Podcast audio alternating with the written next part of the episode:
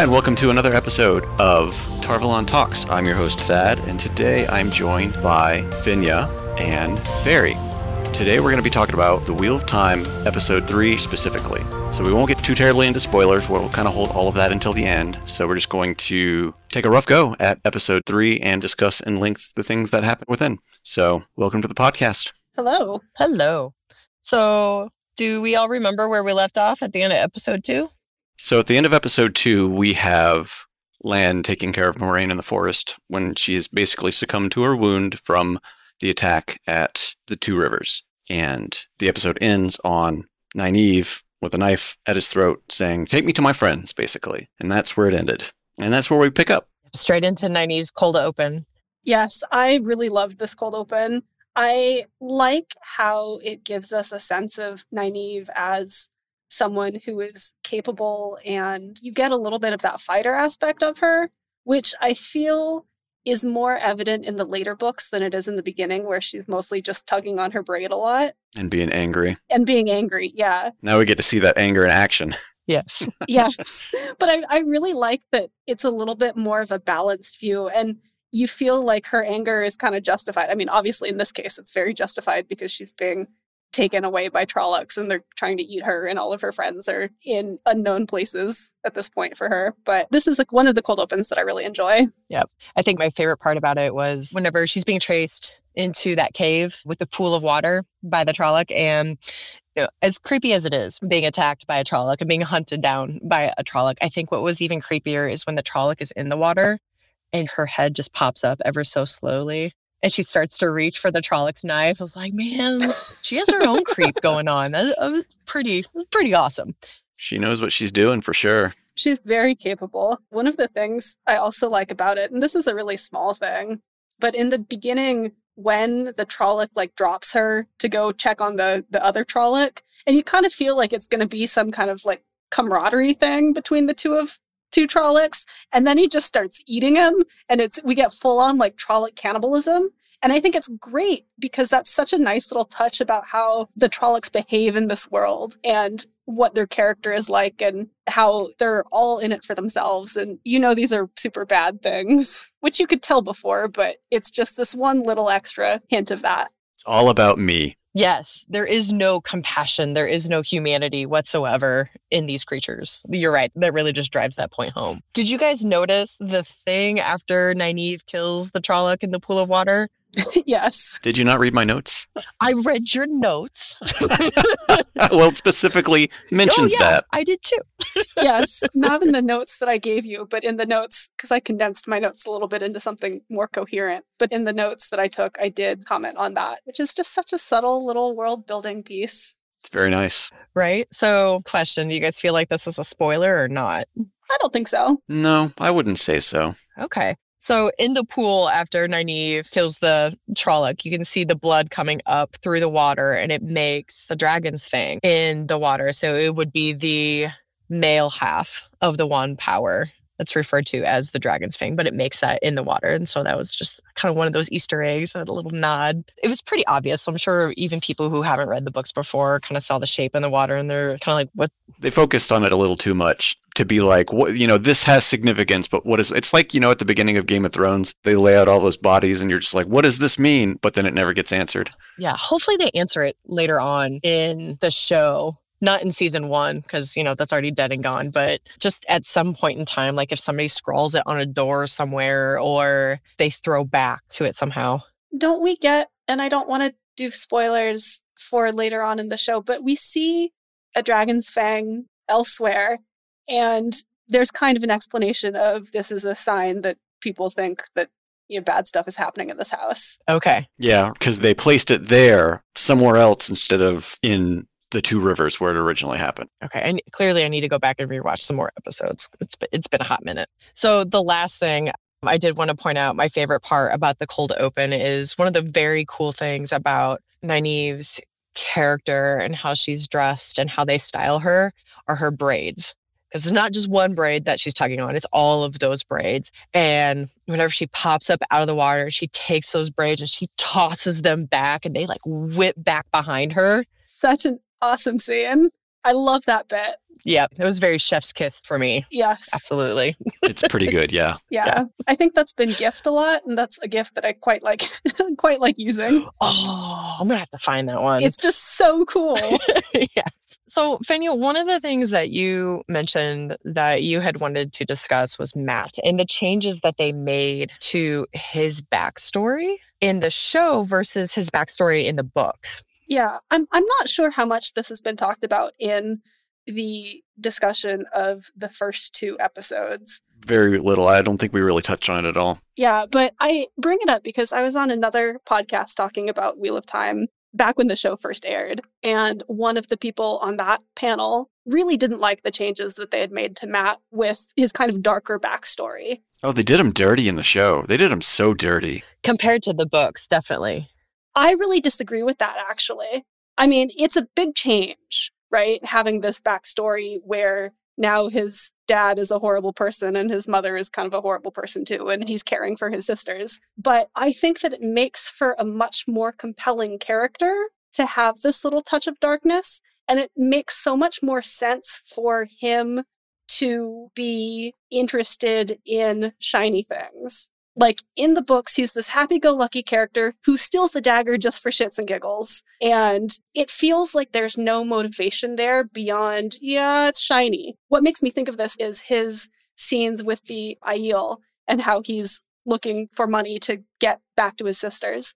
For me, it makes him so much more compelling because I care about why he is looking to gamble and make money and increases wealth. Like it just it makes so much more sense to me than yeah, I'm just a happy-go-lucky gambler. I could see that. Uh, I fully disagree with all of that personally because they turn him from this impish trickster into this kind of wanton scoundrel with the change of his backstory from his dad was a wealthy horse trader and because of that he was never really brought up and he he's kind of he's bigger than his britches basically in in the books compared to the TV show and he's never seen life outside the Two Rivers. So once he gets outside and this whole new world opens up to him, he's at first very much kind of like take everything as he can. See, I feel like that is what Jordan was trying to do, but did not successfully do at all in the books. Or maybe is it that it's something that is just honestly just not easy to convert to TV?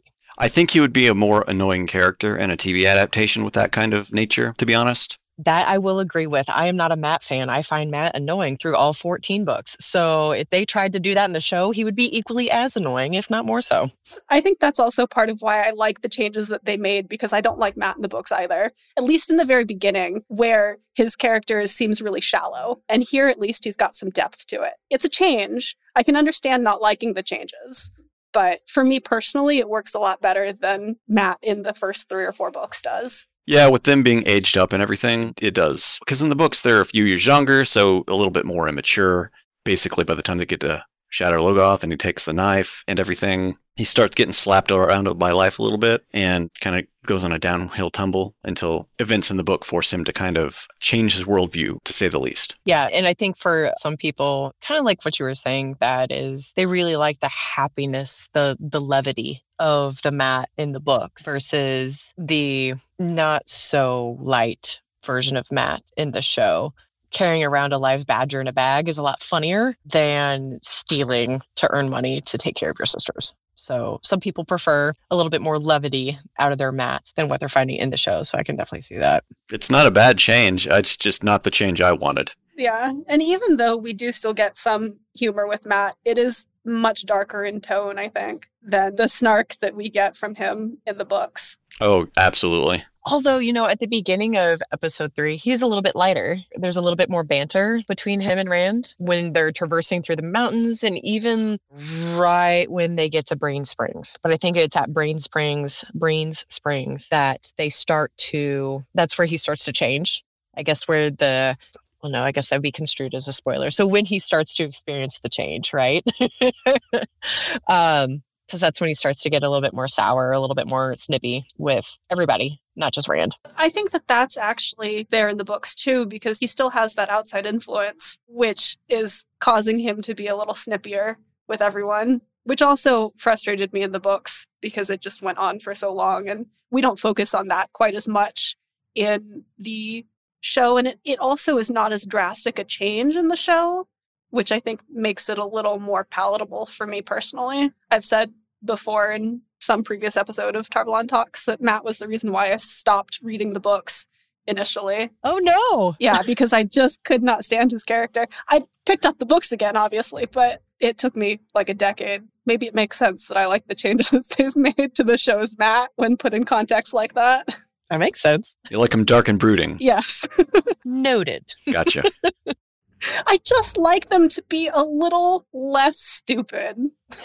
Book Mat is stupid. well, I mean, you got to remember in the book, they're just kids. yes. Fenya, I think you and I could do an entire show just ha- hating on Mat. I don't, I don't think anybody would watch it, but No. I think you would have some fans. you think so?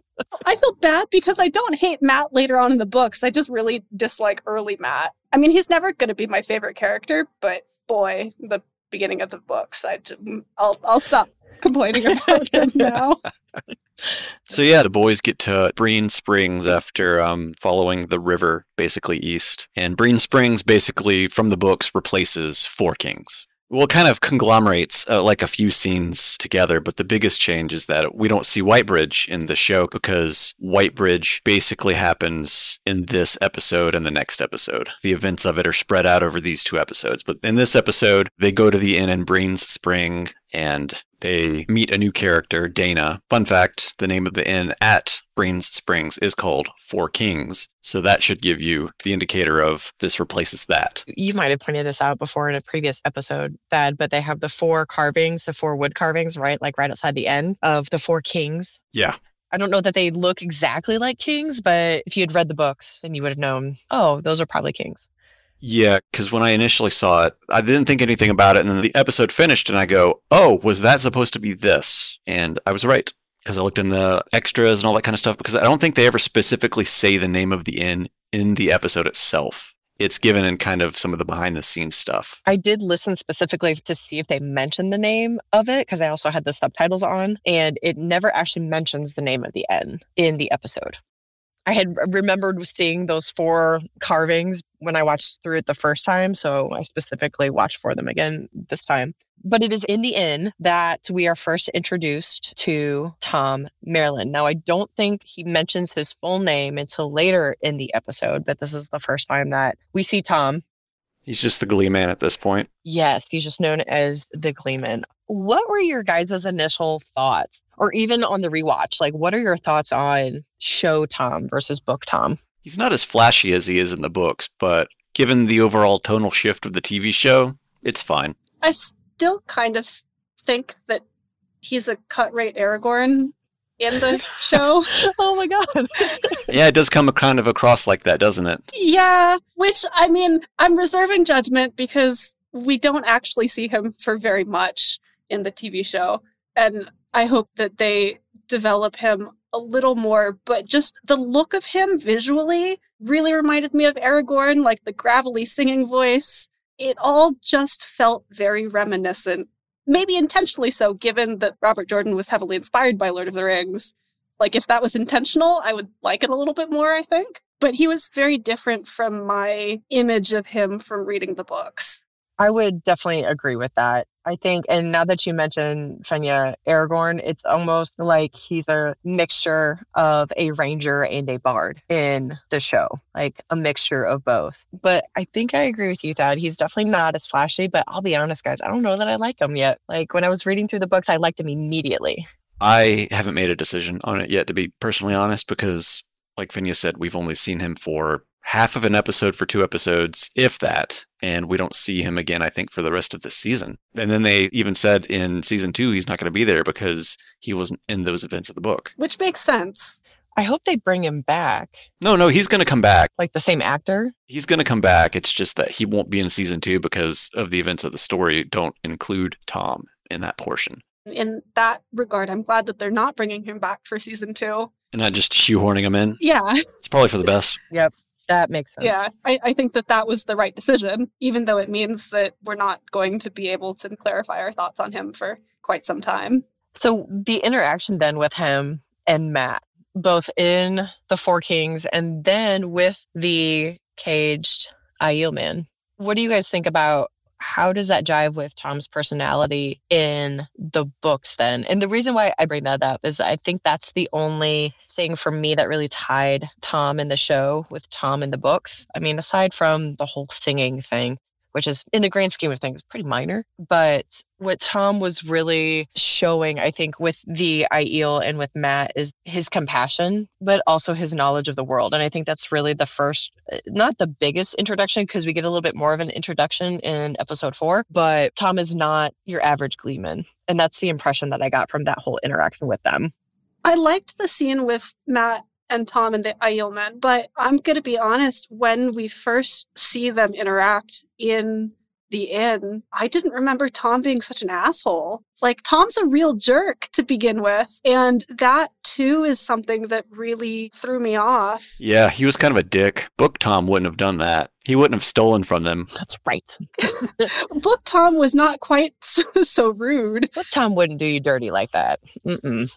Yeah. So I was glad to see him soften a little bit in that later scene with the Aielmen because if he had just stayed as that brusque, rude, I'm just going to steal from you and who gives a shit, that would have been too much of a departure from the Tom that I thought I knew and I would have been unhappy with it. You know what it kind of makes me think? You know, this might just be kind of a, it's just in my head, head canon. That's the word, head canon. But ta'veren pull on Tom to the boys and he doesn't quite understand what it is yet. Do you think he does though?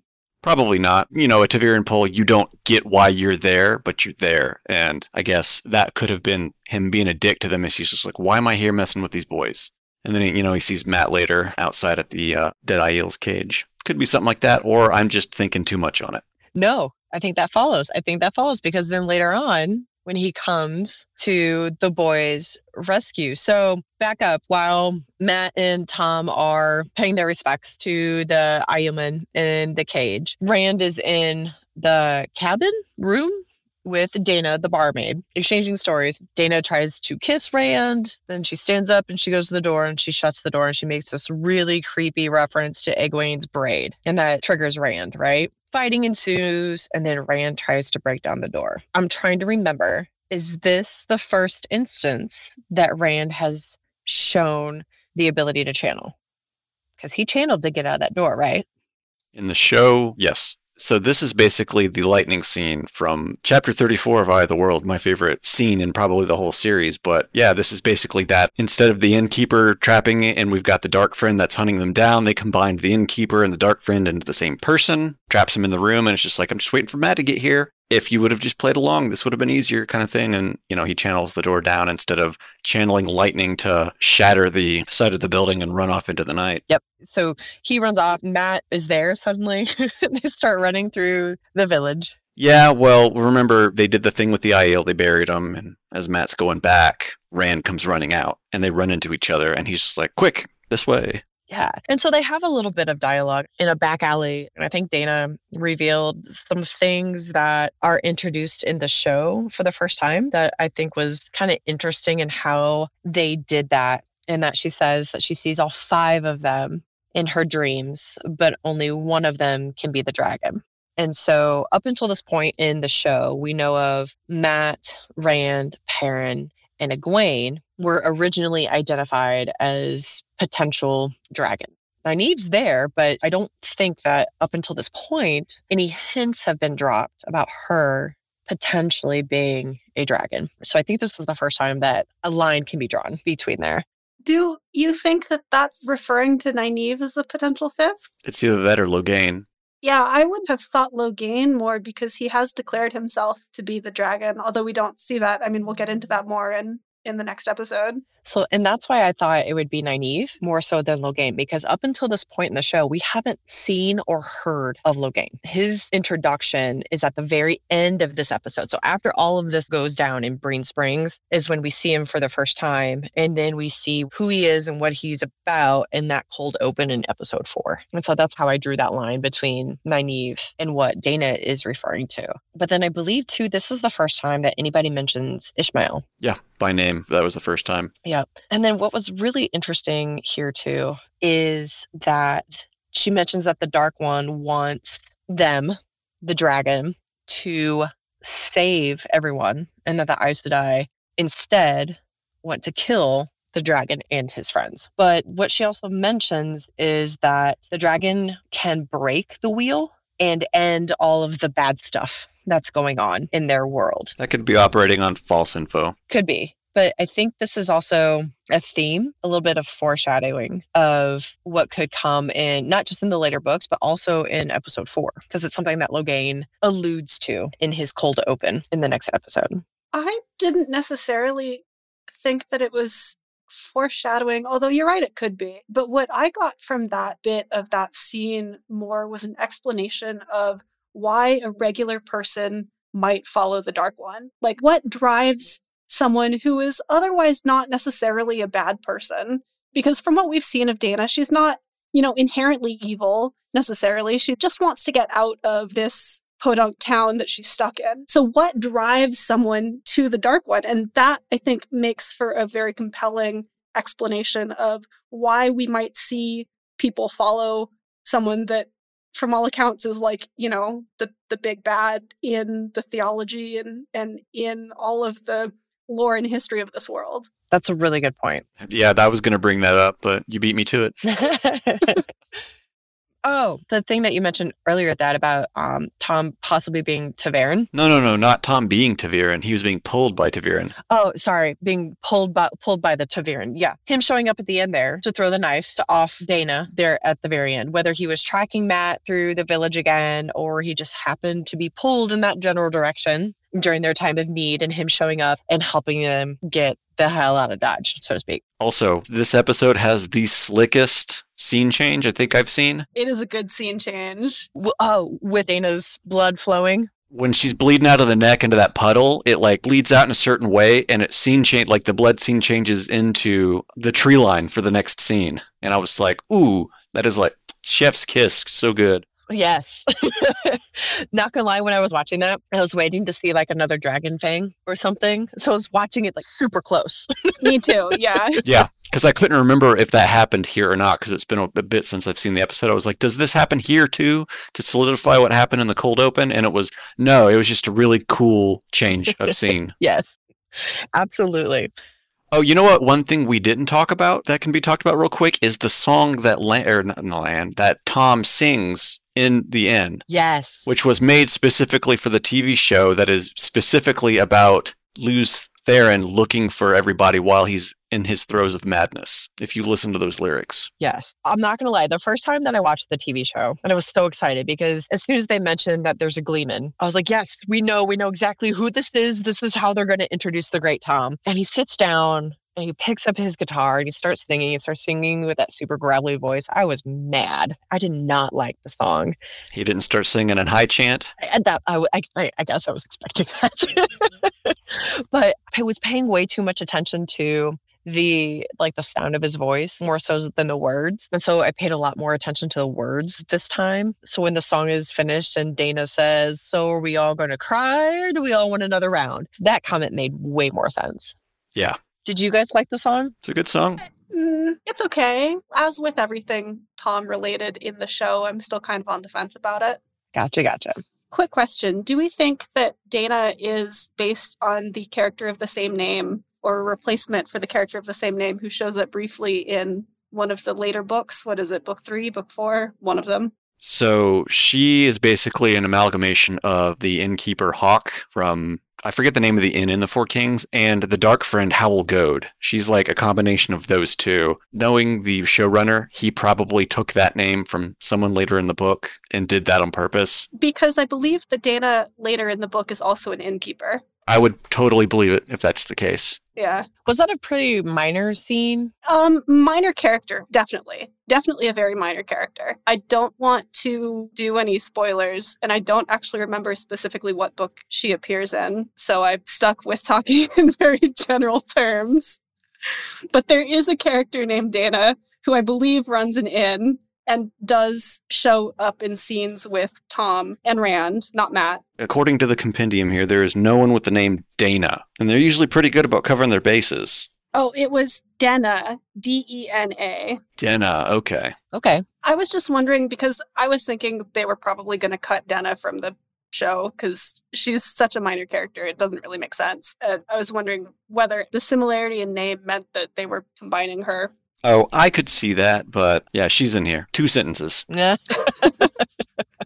Very minor character. Really, really important character there.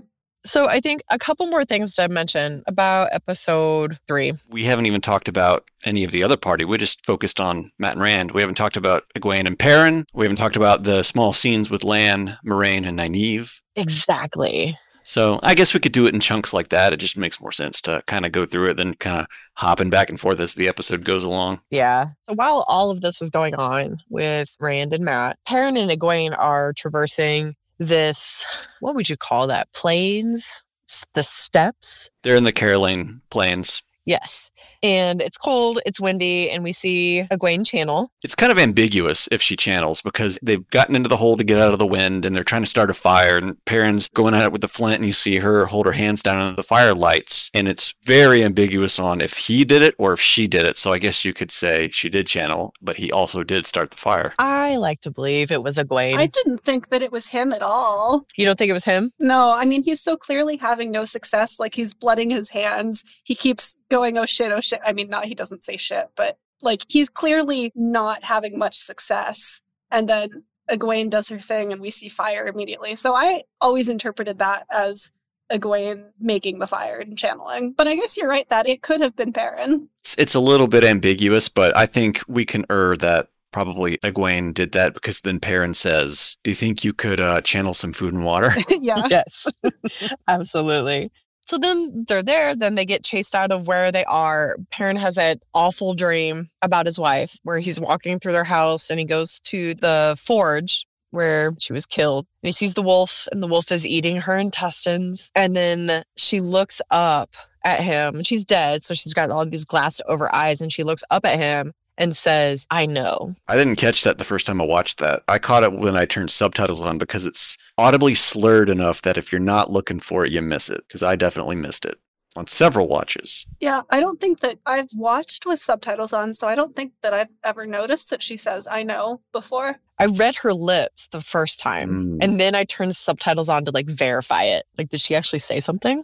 So the thing is, is is that her saying that to Perrin? Is that Ishamael saying something to Perrin, like "I know it's you" kind of thing? Because remember, in the book, the Dark One is trying to trick them into revealing who they are because you know in the books it's just the boys and they don't know which one of the boys it is so he's doing stuff in the dreams to get them to identify who they are so he knows who is who because in one of the dreams they have little figures there i forget who it is mat or rand they pick up the little figure the dark one goes ah so that's who you are Mm-hmm. so i saw it as that kind of situation with the dream I think that would make a lot of sense because I was wondering why we see wolves chewing on her intestines.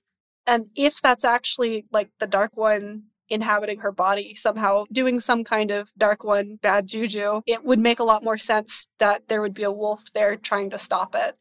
It didn't even occur to me that that wasn't a dark one dream because of the lack of glowing eyes. He's in the dream. You see him at the very beginning looking through the window as Perrin's walking out of the bedroom towards the forge. You do? Like split second. He's there and he's gone. And he's there at the end of the dream, isn't he? Damn it. Now I'm going to have to go wa- rewatch the episode.